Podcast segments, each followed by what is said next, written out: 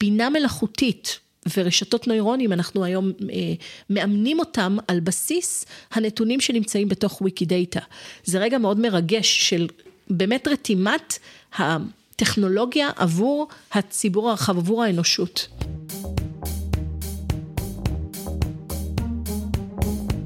המצב הפוסט-אנושי, אקטואליה בראי העתיד. פודקאסט על טכנולוגיה, תרבות ורוח, עם דוקטור כרמל וייסמן. אז אנחנו כבר בשנת 2021, ובשבוע הבא ויקיפדיה חוגגת 20 שנה להיווסדה. מדובר במיזם שמימש כנגד כל הסיכויים את החזון האוטופי של האינטרנט כנחלת הכלל. ובפרק הזה ננסה לברר את סוד ההצלחה שלו. איך האידיאליזם של תוכן חופשי שורד ואפילו משגשג בעידן הפלטפורמות שמבוססות על קפיטליזם מעקב. נכיר גם את ויקידאטה, מאגר ה big data מבית ויקיפדיה שממדל את עולמנו, לוקח אותנו לדור הבא של הרשת, Web 3.0 והרשת הסמנטית, ומבוסס על שיתוף פעולה ייחודי בין חוכמת ההמונים לבינות מלאכותיות. לשם כך אני מארחת היום את שני אבנשטיין סיגלוב, פעילת תוכן חופשי ותיקה, חוקרת טכנולוגיה, חינוך וידע חופשי באוניברסיטת תל אביב, והישראלית הראשונה והיחידה שמכהנת כדירקטורית בחבר הנאמנים של קרן ויקימדיה העולמית. מתחילות.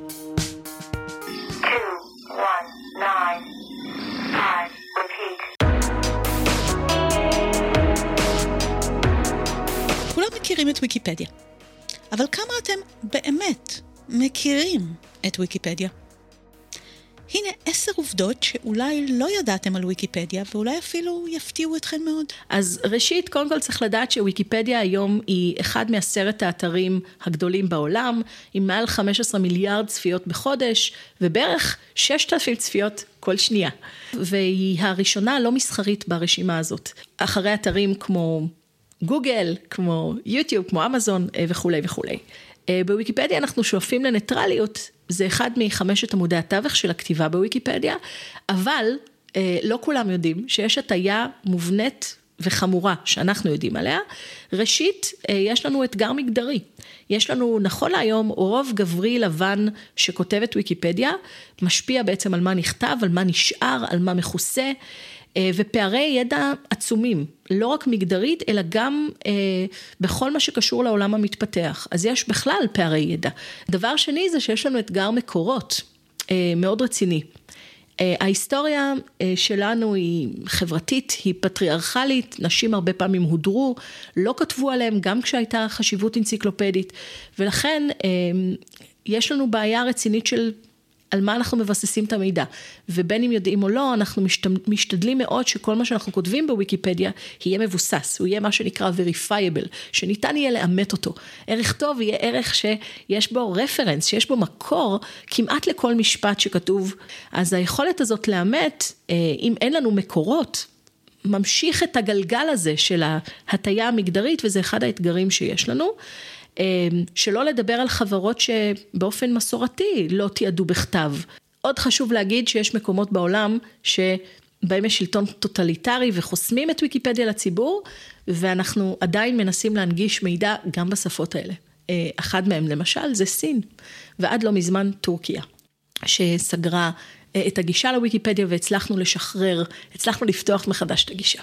וכמו שאמרת, כולם מכירים את ויקיפדיה, אבל בעצם הרבה יותר נכון לדבר על תנועת ויקימדיה, שיש לה שלושה רכיבים עיקריים.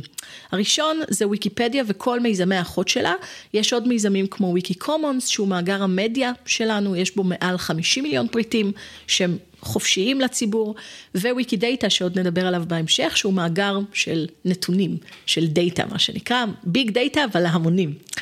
הרכיב השני של התנועה זה קרן ויקימדיה עולמית.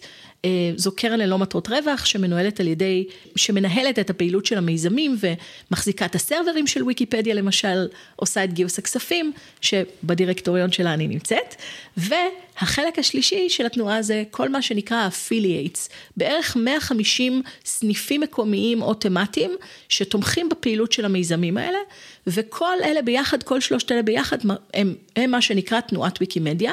אה, יש לנו בערך 1.5 מיליארד כניסות ממחשבים יוניק, ממכשירים יוניקים לכלל מיזמי ויקימדיה בכל חודש, ואת זה מאפשרים בערך 250 אלף אורחות ואורחים שתורמים בהתנדבות. אה, כמעט הכל קורה בהתנדבות, כמו שהזכרנו, וממומן לחלוטין על ידי הציבור, וגם מנוהל על ידו. עשר עובדות שאולי לא ידעתן על ויקיפדיה, ואולי אפילו יפתיעו אתכם מאוד, אנחנו במספר שמונה. דמיינו לעצמכם עולם שבו לכל אדם יש גישה לכלל הידע האנושי בשפה שלו או שלה. אה, זו, זה החזון שלנו, זאת ההתחייבות שלנו וזה מה שאנחנו עושים. ואני מוסיפה בעולם המקוון ובעולם הלא מקוון. אז קודם כל אני אתחיל בזה שחצי מהעולם לא מחובר לאינטרנט. אה, זאת נקודה מאוד משמעותית, כי אחד הדברים שמעסיקים אותנו, אם אנחנו רוצים להנגיש את כלל הידע האנושי לכל בן אדם בשפה שלו, זה איך אנחנו מגיעים. לחצי מהעולם הזה, שלא מחובר, ואיך אנחנו קודם כל מתעדים את הידע האנושי והתרבותי שלו ומביאים גם ידע אליהם. לכן אנחנו עובדים על כל מיני יוזמות, אה, בין היתר על offline ויקיפדיה ועל דברים כמו Internet in a Box, שזאת קופסה קטנה שמכילה למשל את כל המידע הרפואי של ויקיפדיה, ומאפשרת, אה, הופכת להיות מין הוטספוט כזה ל-30 אנשים, ומאפשרת להם להתחבר למידע הרפואי בוויקיפדיה. דמייני לעצמך, אנחנו שולחים את זה לכל מיני מקומות שיש בהם אסונות טבע, מלחמות, אה, או שפשוט מקומות שאין בהם תשתיות אינטרנט, והידע הזה ליטרלי יכול להציל חיים. עוד נקודה מעניינת, מעל עשור אנחנו משתפים פעולה עם מוסדות חינוך, אקדמיה, אה, מוסדות תרבות, מה שאנחנו קוראים לו גלאם.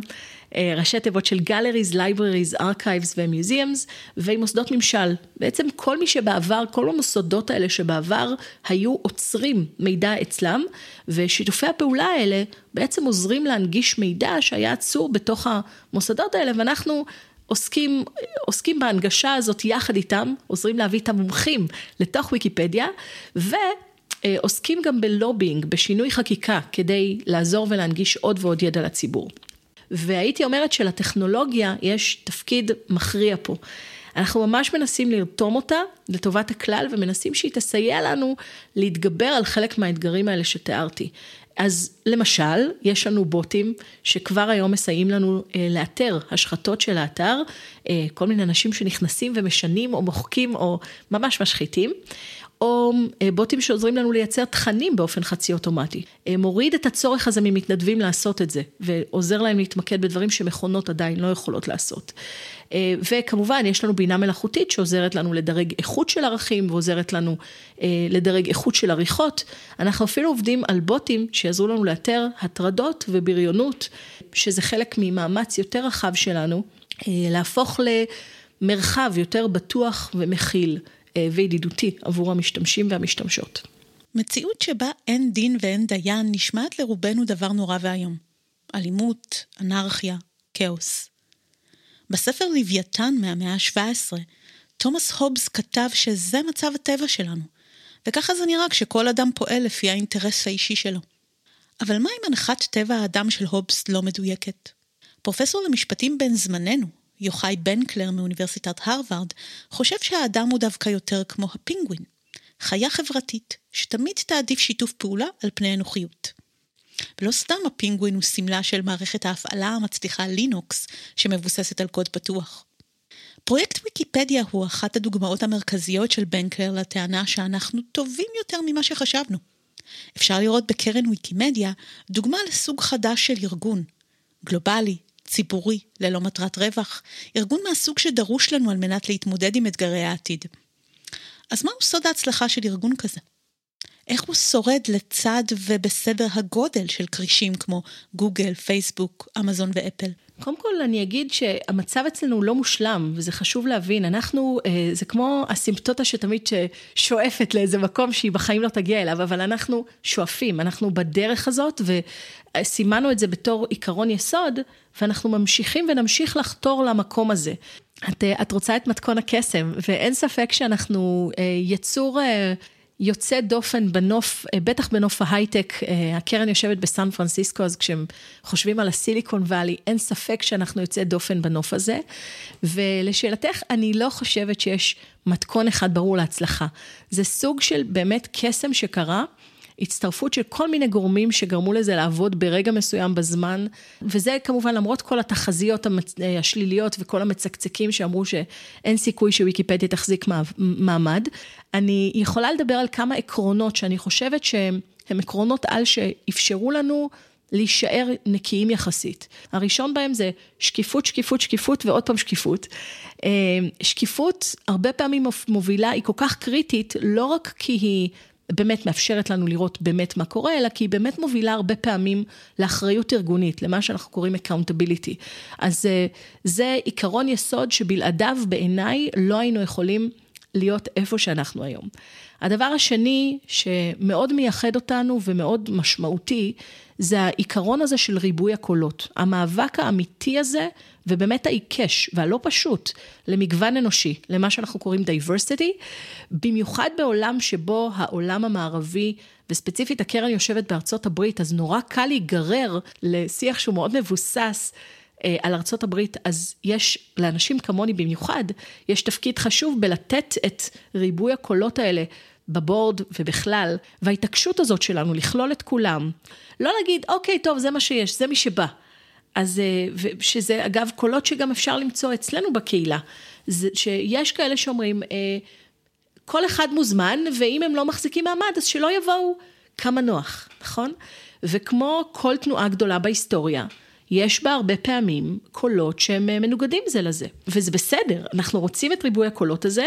הדבר השלישי שעוזר לנו בכל התהליך הזה, זה העובדה שוויקיפדיה היא סוג של מריטוקרטיה. וכשאני אומרת ויקיפדיה אני מתייחסת לכלל המיזמים, כן? אה, מריטוקרטיה היינו, מי שנמצא שם מש... מצביע ומשפיע. אז בעצם כל אחד יכול להצליח להתקדם. אה, כל מי שיעבוד קשה ויעשה את זה לפי ההנחיות של המיזמים, ויש הרבה הנחיות שצריך להכיר, אבל כל עוד עובדים לפי החוקים, לא חשוב הטייטל, לא חשוב המראה, לא חשובה, לא חשובה הדרגה האקדמית, אה, לא חשוב הרקע הסוציו-אקונומי. כל הדברים האלה אה, נעלמים כשאתה הופך להיות ישות וירטואלית ברשת שפועלת, וכל עוד עושים את זה נכון ועובדים לפי הכללים ומתמידים, אפשר להצליח ואפשר להתקדם.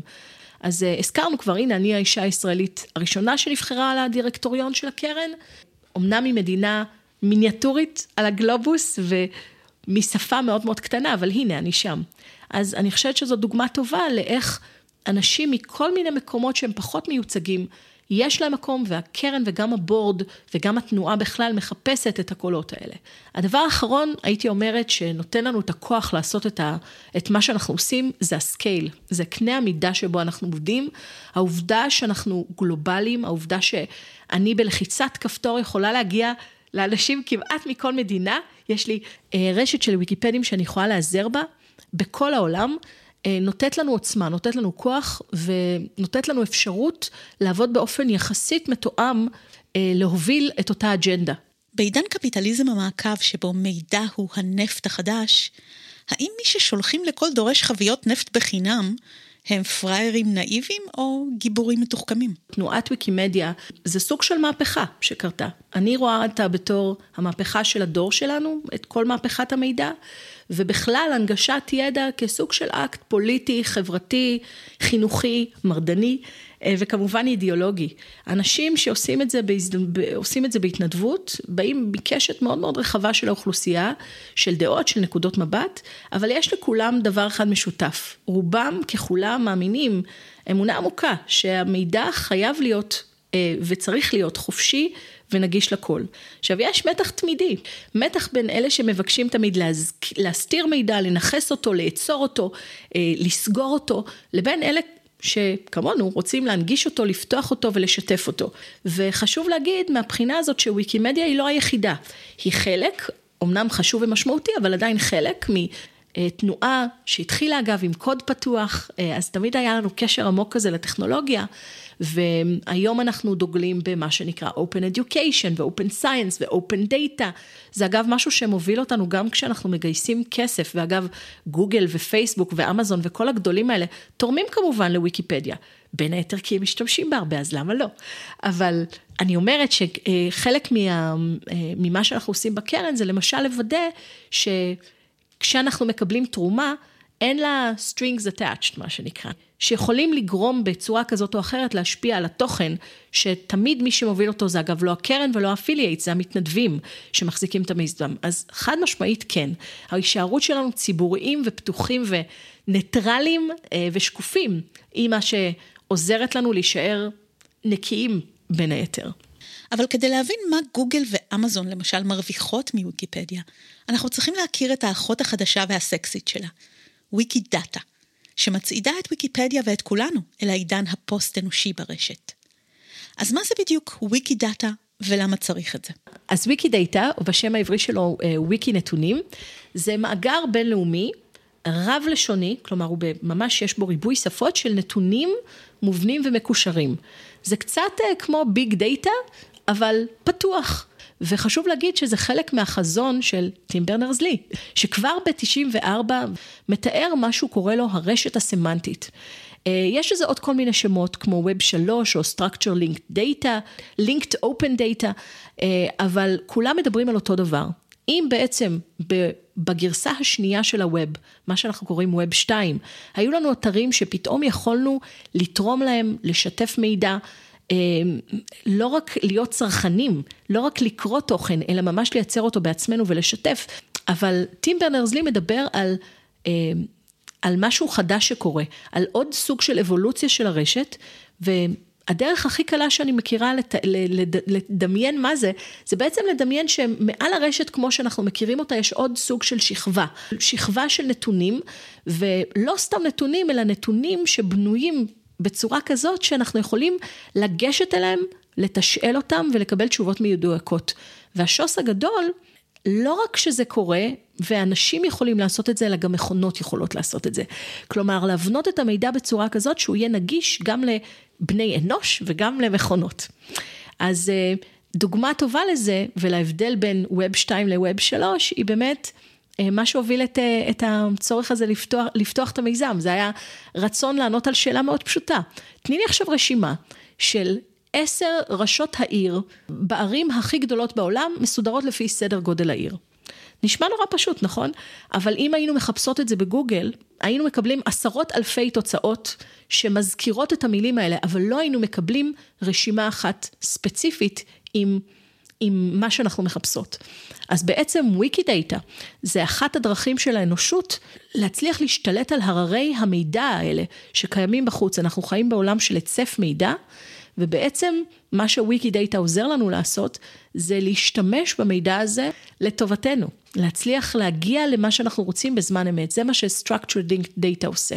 למשל, לא מזמן אה, נפטרה השופטת האגדית אה, רות אה, ביידר גינסבורג, וכשהיא נפטרה, פתאום נאלצנו לתקן את שנת המוות שלה בתוך ויקיפדיה, נכון? כמו שקורה כשכל סלבריטי נפטר, רק שהיום זה כבר לא צריך לקרות ב-300 שפות שונות על ידי 300 מתנדבים שונים, בצורה כזאת מבוזרת, אלא אנחנו נעדכן את זה פעם אחת במאגר המרכזי הזה של וויקי דאטה, ומה שנקרא automagically, זה יעודכן בשפות אה, אה, באופן אוטומטי. וויקי דאטה היא הדור הבא של הרשת, שמבוססת על שיתוף פעולה בין חוכמת ההמונים לבינות מלאכותיות.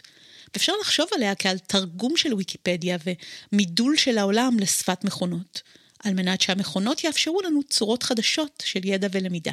למשל, דמייני לך עכשיו שאנחנו רוצות לדעת מי כל הנשים הפיזיקאיות שיש בה, שהיו בהיסטוריה ושקיימות בעולם. עכשיו, בעזרת ויקידאטה, לא רק שנוכל לקבל את התשובה לזה, אלא נוכל פתאום להציג את זה על ציר זמן. או נוכל להציג את זה על מפה. והוויזואליזציה הזאת של המידע היא קריטית, כיוון שהיא פתאום עוזרת לנו לספר את הסיפור של הנתונים בצורות לגמרי חדשות, והיא עוזרת לנו גם להבין דברים על הנתונים באופן מאוד מעניין. למשל, כשאת רואה פתאום את הפיזיקאיות על מפה, את יכולה פתאום לראות שיש הרבה מאוד נשים, יחסית, את תראי הרבה נקודות מרוכזות באירופה ובארצות הברית, והרבה פחות במקומות אחרים בעולם. אז פתאום זה עוזר לך להתחיל לחשוב, רגע, באמת לא היו נשים פיזיקאיות באוזבקיסטן, או שאולי הם לא נכנסו עדיין לוויקי דאטה. ואם באמת יש כאלה פערים, מאיפה הם מגיעים. אז פתאום הוויזואליזציה עוזרת ב... כאילו בקליק או ב button מה שנקרא, אה, לראות לא רק מה שם אלא גם מה לא שם, ופתאום לדבר על completeness, על עד כמה המידע הזה הוא שלם, עד כמה המידע הזה מהימן, מה הוא מכיל ומה הוא לא מכיל. זה עוזר לנו גם לגלות קשרים שאולי לא ידענו שהם שם. לא יודעת, אחד הסיפורים החמודים אה, אה, שאני יכולה לספר על זה, זה מגיע מהמטרופוליטן שכבר הזכרתי, שמשתף איתנו פעולה ויש לנו שם ויקיפד בית, האמת כמה, שיושבים ועושים עבודה מדהימה עם האוצרים של המוזיאון כדי להנגיש את הידע. ואחד הדברים שה Met עשה, חוץ מלתרום תמונות ברישיון חופשי של מיצגים שנמצאים במוזיאון שלו, זה לתרום את ה metadata, את הפרטים על הפרטים, כן? והנתונים האלה נכנסו בצורה מובנית לתוך וויקי דאטה, ופתאום פאנק בעזרת שאילתה קטנה, הצלחנו לחשוף פרטים שלא היו ידועים לאוצרים עצמם. ודוגמה חמודה של זה, זה באמת אה, אה, ציור מאוד מאוד מפורסם שנמצא במט ונקרא Portrait of Madam X, והפורטרט הזה, ברגע שהזינו את הפרטים עליו והריצו שאילתה, חשפו קשר שגילו שהציור הזה נתן השראה ליצירה של שמלה שנלבשה על ידי אה, שחקנית הוליוודית מאוד מפורסמת, אה, ריטה הייוורת, בסרט גילדה. עכשיו, הפרט הזה הקטן לא היה ידוע לעוצרים, ומי שמקריא עוצרים במוזיאון יודע שהם בערך יודעים כל דבר and then some על הפריטים באוסף. אבל זה היופי כשיש לנו structured linked data, פתאום דברים מתקשרים לדברים באופן שלא צפינו, ופתאום אנחנו חושפים דברים שלא ידענו קודם. הדבר האחרון שאני רוצה להזכיר בהקשר הזה, זה באמת היכולת שלנו לקבץ מידע שבחיים לא קובץ באף מקום קודם.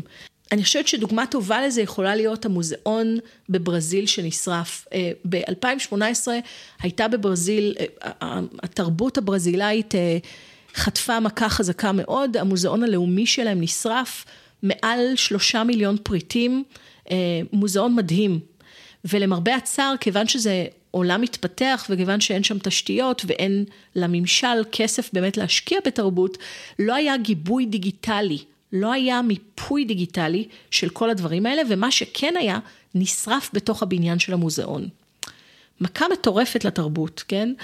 ואז מה שעשו החבר'ה מה, מהקהילה הוויקיפדית, זה הם עשו פרויקט crowdsourcing מאוד יפה, ביקשו מהציבור לשלוח תמונות, ובעזרת וויקי דאטה התחילו לשחזר, לעשות תהליך כזה שאנחנו קוראים לו data ארכיאולוגי, לשחזר חדרים במוזיאון, להוסיף עליהם פריטים בכל מיני שפות, זה משהו שבחיים לא היה מתאפשר לפני שהיה לנו את וויקי דאטה בכזאת קלות.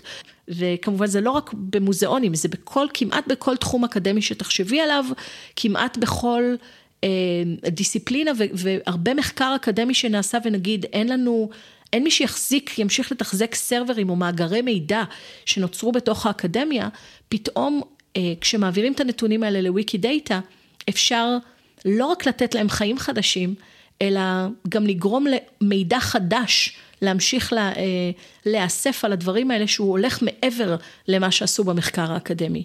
אז, אה, ודוגמה מהממת של זה, זה, זה פרויקט אה, ציד המכשפות מאוניברסיטת אדינברו, שממש היה באמת מאגר כזה, באיכות מאוד מאוד גבוהה, הם אספו פרטים על ה...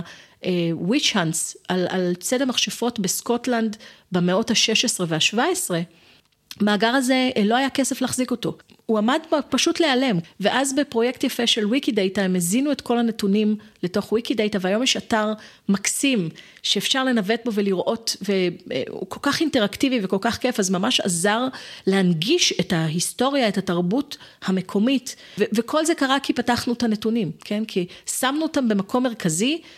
שזמין לכולם וכל אחד פתאום יכול היה להוסיף. נתתי הרבה דוגמאות מעולם האומנות, אבל גם בתחום הגנטיקה, כן, יש לנו אה, מכון מחקר מאוד ידוע בקיימברידג' שחוקר, אה, ש, שעוסק בגנטיקה, ובאיזשהו שלב לא היה להם, אה, עד כמה הזוי שזה לא נשמע, קיימברידג' וזה, לא היה להם זמן, לא היה להם משאבים אה, מימון להמשיך לתחזק את המאגר הגנטי הזה שהם החזיקו, והוא כמעט הלך פייפן. מזל שעובד שם איזה ויקיפד, שהזין את כל הנתונים לוויקי דאטה, ובעצם היום המאגר שלהם מתוחזק באופן פתוח בתוך וויקי דאטה, והחברה עצמה, GeneDB לדעתי, .org, בעצם מה שמוצג שם, נמשך מתוך וויקי דאטה, כלומר שואבים את הנתונים באופן, אה, ב live מתוך וויקי דאטה, כבר לא מתחזקים מאגר פנימי נפרד, אלא מתחזקים אותו באופן פתוח ושקוף, וכך גם כל, כל השאר העולם האקדמי יכול לתרום ולעבות את, את הנתונים.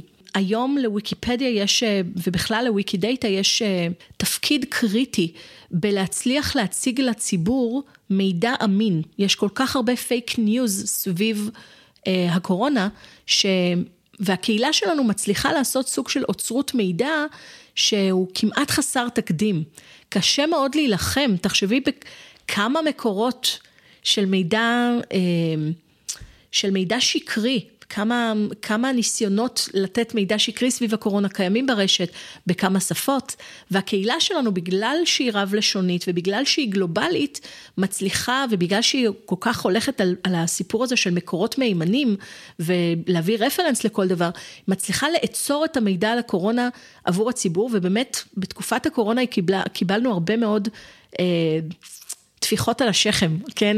שאנחנו סוג של אור בעולם דיגיטלי די חשוך, וויקידאטה הוא קריטי כי הוא עוזר לנו למשל להציג טבלאות שאגב, גם בחיפוש בגוגל רואים אותם בצד, יש מין, גוגל מציג בצד כל מיני כאלה דברים, חלק מהנתונים שאתם רואים שם מגיעים מוויקי דאטה אה, באופן אוטומטי עבור הציבור, ונאספים ומוצגים בטבלאות שמעודכנות ככה באופן אוטומטי, ויקיפדים מעדכנים נתון, אבל פתאום אנחנו יכולים לראות טבלאות שמתעדכנות ברגע אחד בלחיצת כפתור בכל העולם, שמראות למשל את כמות המקרים על פי ארצות, יש טבלה מאוד יפה כזאת של אה, רואים את הדגלים, את המדינות השונות, את המקרים, מקרי המוות וכמה רפרנסים יש לכל דבר. ומהבחינה הזאת, ויקידייטה ממש משנה את יחסי הגומלין בין האדם לבין הידע, ומאפשרת אה, פתאום ללמידה מסוג חדש לקרות, למידה שלא הייתה אה, אפשרית לפני זה. זה נותר המאגר הסמנטי הגדול ביותר שהאנושות אה, יצרה, שמתחיל לממש הלכה למעשה את החזון של טים ברנרס לי, אה, וזה גם משהו שאני עוסקת בו בדוקטורט שלי. העניין עם הרבה פרויקטים של Web 3.0, של שיתוף פעולה בין אדם למכונה, הוא שהם מותאמים קצת יותר למכונות מאשר למשתמש הקצה הסביר. גם השימוש בוויקידאטה נגיש יותר כרגע לבוט הממוצע מאשר לאדם הפשוט. אבל בקרן ויקימדיה חושבים על דרכים להפוך אותה לפשוטה ושימושית לא פחות מוויקיפדיה.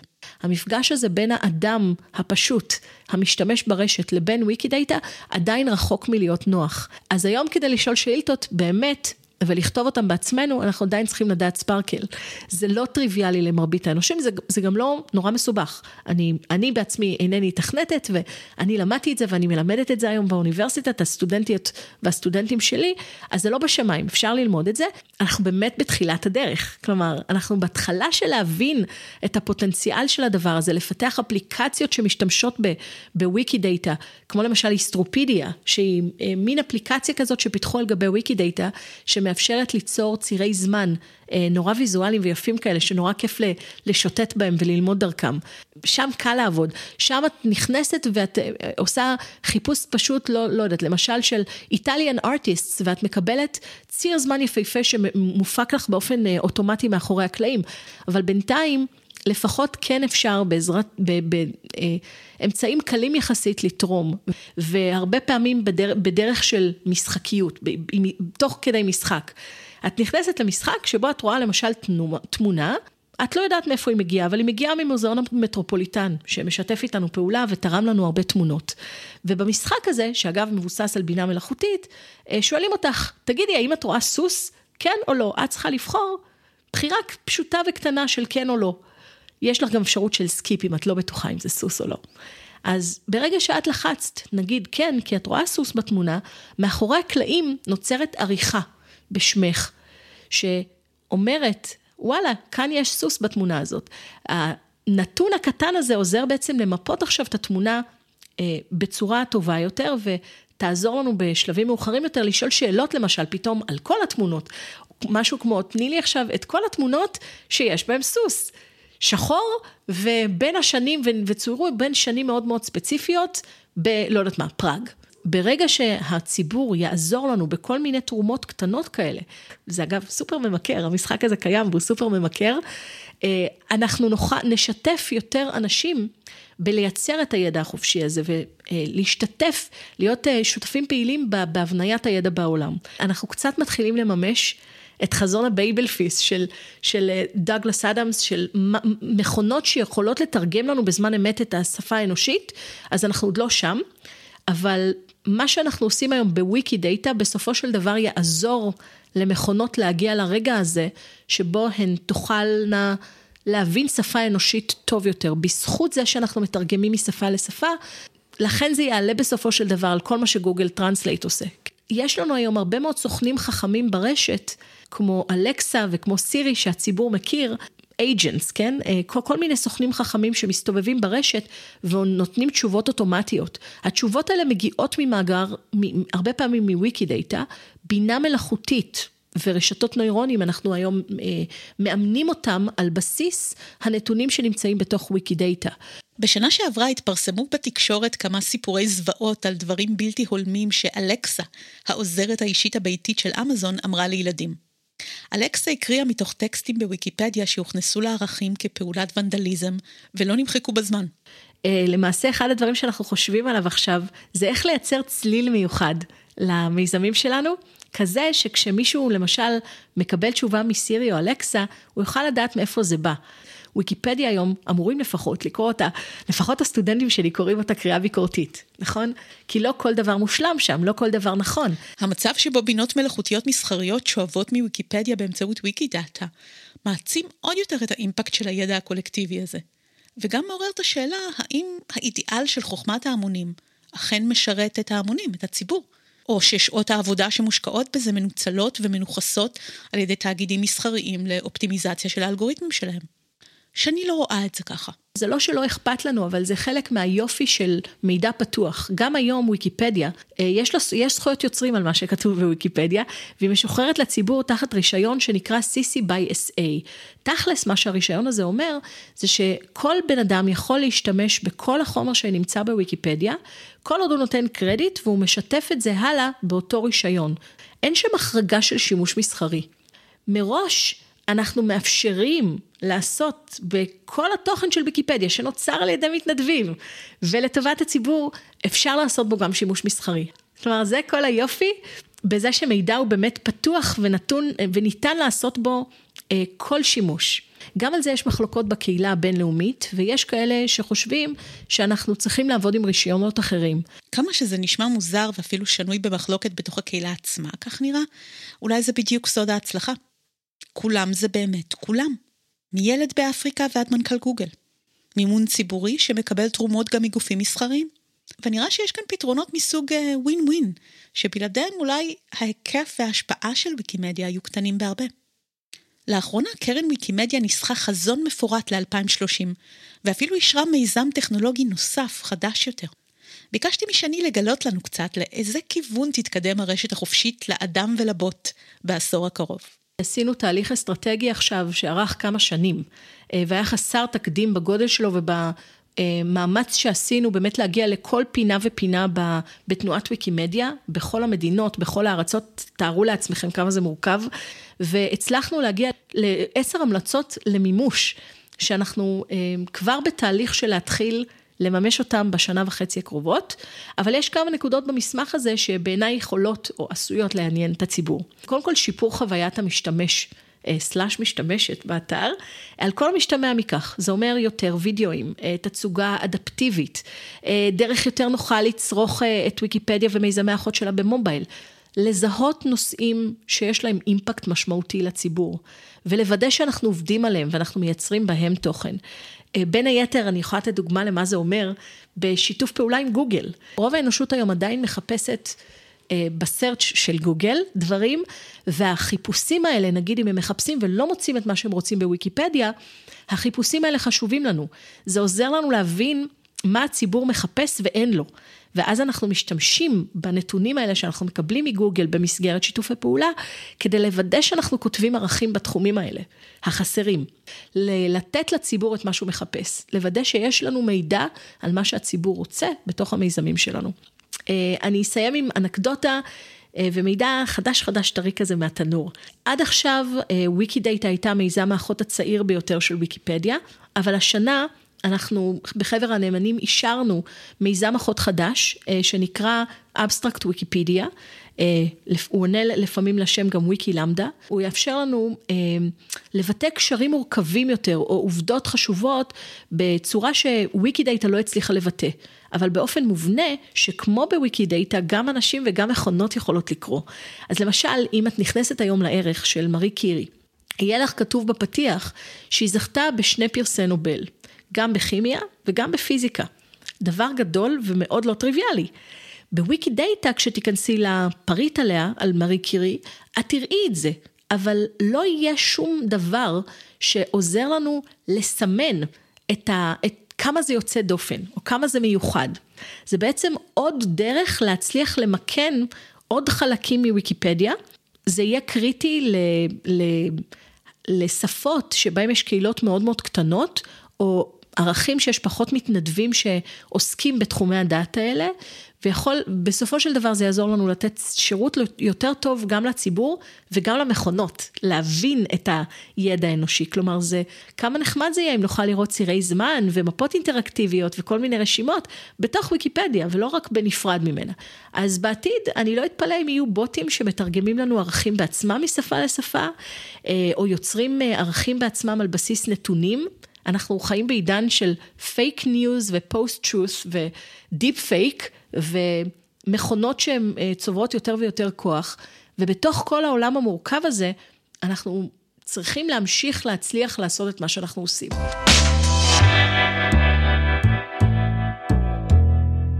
פרופסור יורם רייך מהפרק הקודם בטח היה אומר על ויקימדיה שמדובר בהצלחת עיצוב גדולה. ובאמת ניתן היה לראות איך חלק מעקרונות העיצוב שלו יושמו כאן. אני לומדת מזה שכשנשארים מפוקסים על החזון שלנו בכל תנאי, גם קבוצת דגים קטנה ותמימה שכולם לעגו ליומרה האידיאליסטית שלה, יכולה לתפוס מקום של דג גדול ומכובד, לשתף פעולה עם כרישים ולהפוך ים מזוהם למדי למקום קצת יותר יפה עבור כולנו. זה לא מושלם, זה לא פשוט, אבל כשיש רק קצת יותר אור ובנייה מאשר ברדק ופירוק, ויש כוונה טובה וניסיון תמידי להשתפר, אז יש בידינו סיפור הצלחה. ונראה לי שאין ויכוח על כך שזה המוצר הציבורי הטוב ביותר שהניבה לנו הרשת עד כה. מה שכן, נראה לי שלבוטים יש חלק נכבד בסיפור ההצלחה הזה. כי אולי בעולם גלובלי ומגוון כל כך, אפילו חוכמת ההמון לא מספיקה, וחייבים מידה של אוטומציה ועזרה של אייג'נט נוסף, כי העידן הפוסט-אנושי באמת קצת מורכב בשביל האנושי לבדו. שני בן אדם מרתק ויש עוד דברים שיעניינו אתכם לדעת על פועלה ועל קרן ויקימדיה, אז ביום ראשון התפרסם בעמוד הפייסבוק של הפודקאסט מוסף לפרק, עם חלקים נוספים מהשיחה שלנו שנותרו על מסך תוכנת העריכה. עד כאן להפעם, ונשתמע בפרק הבא.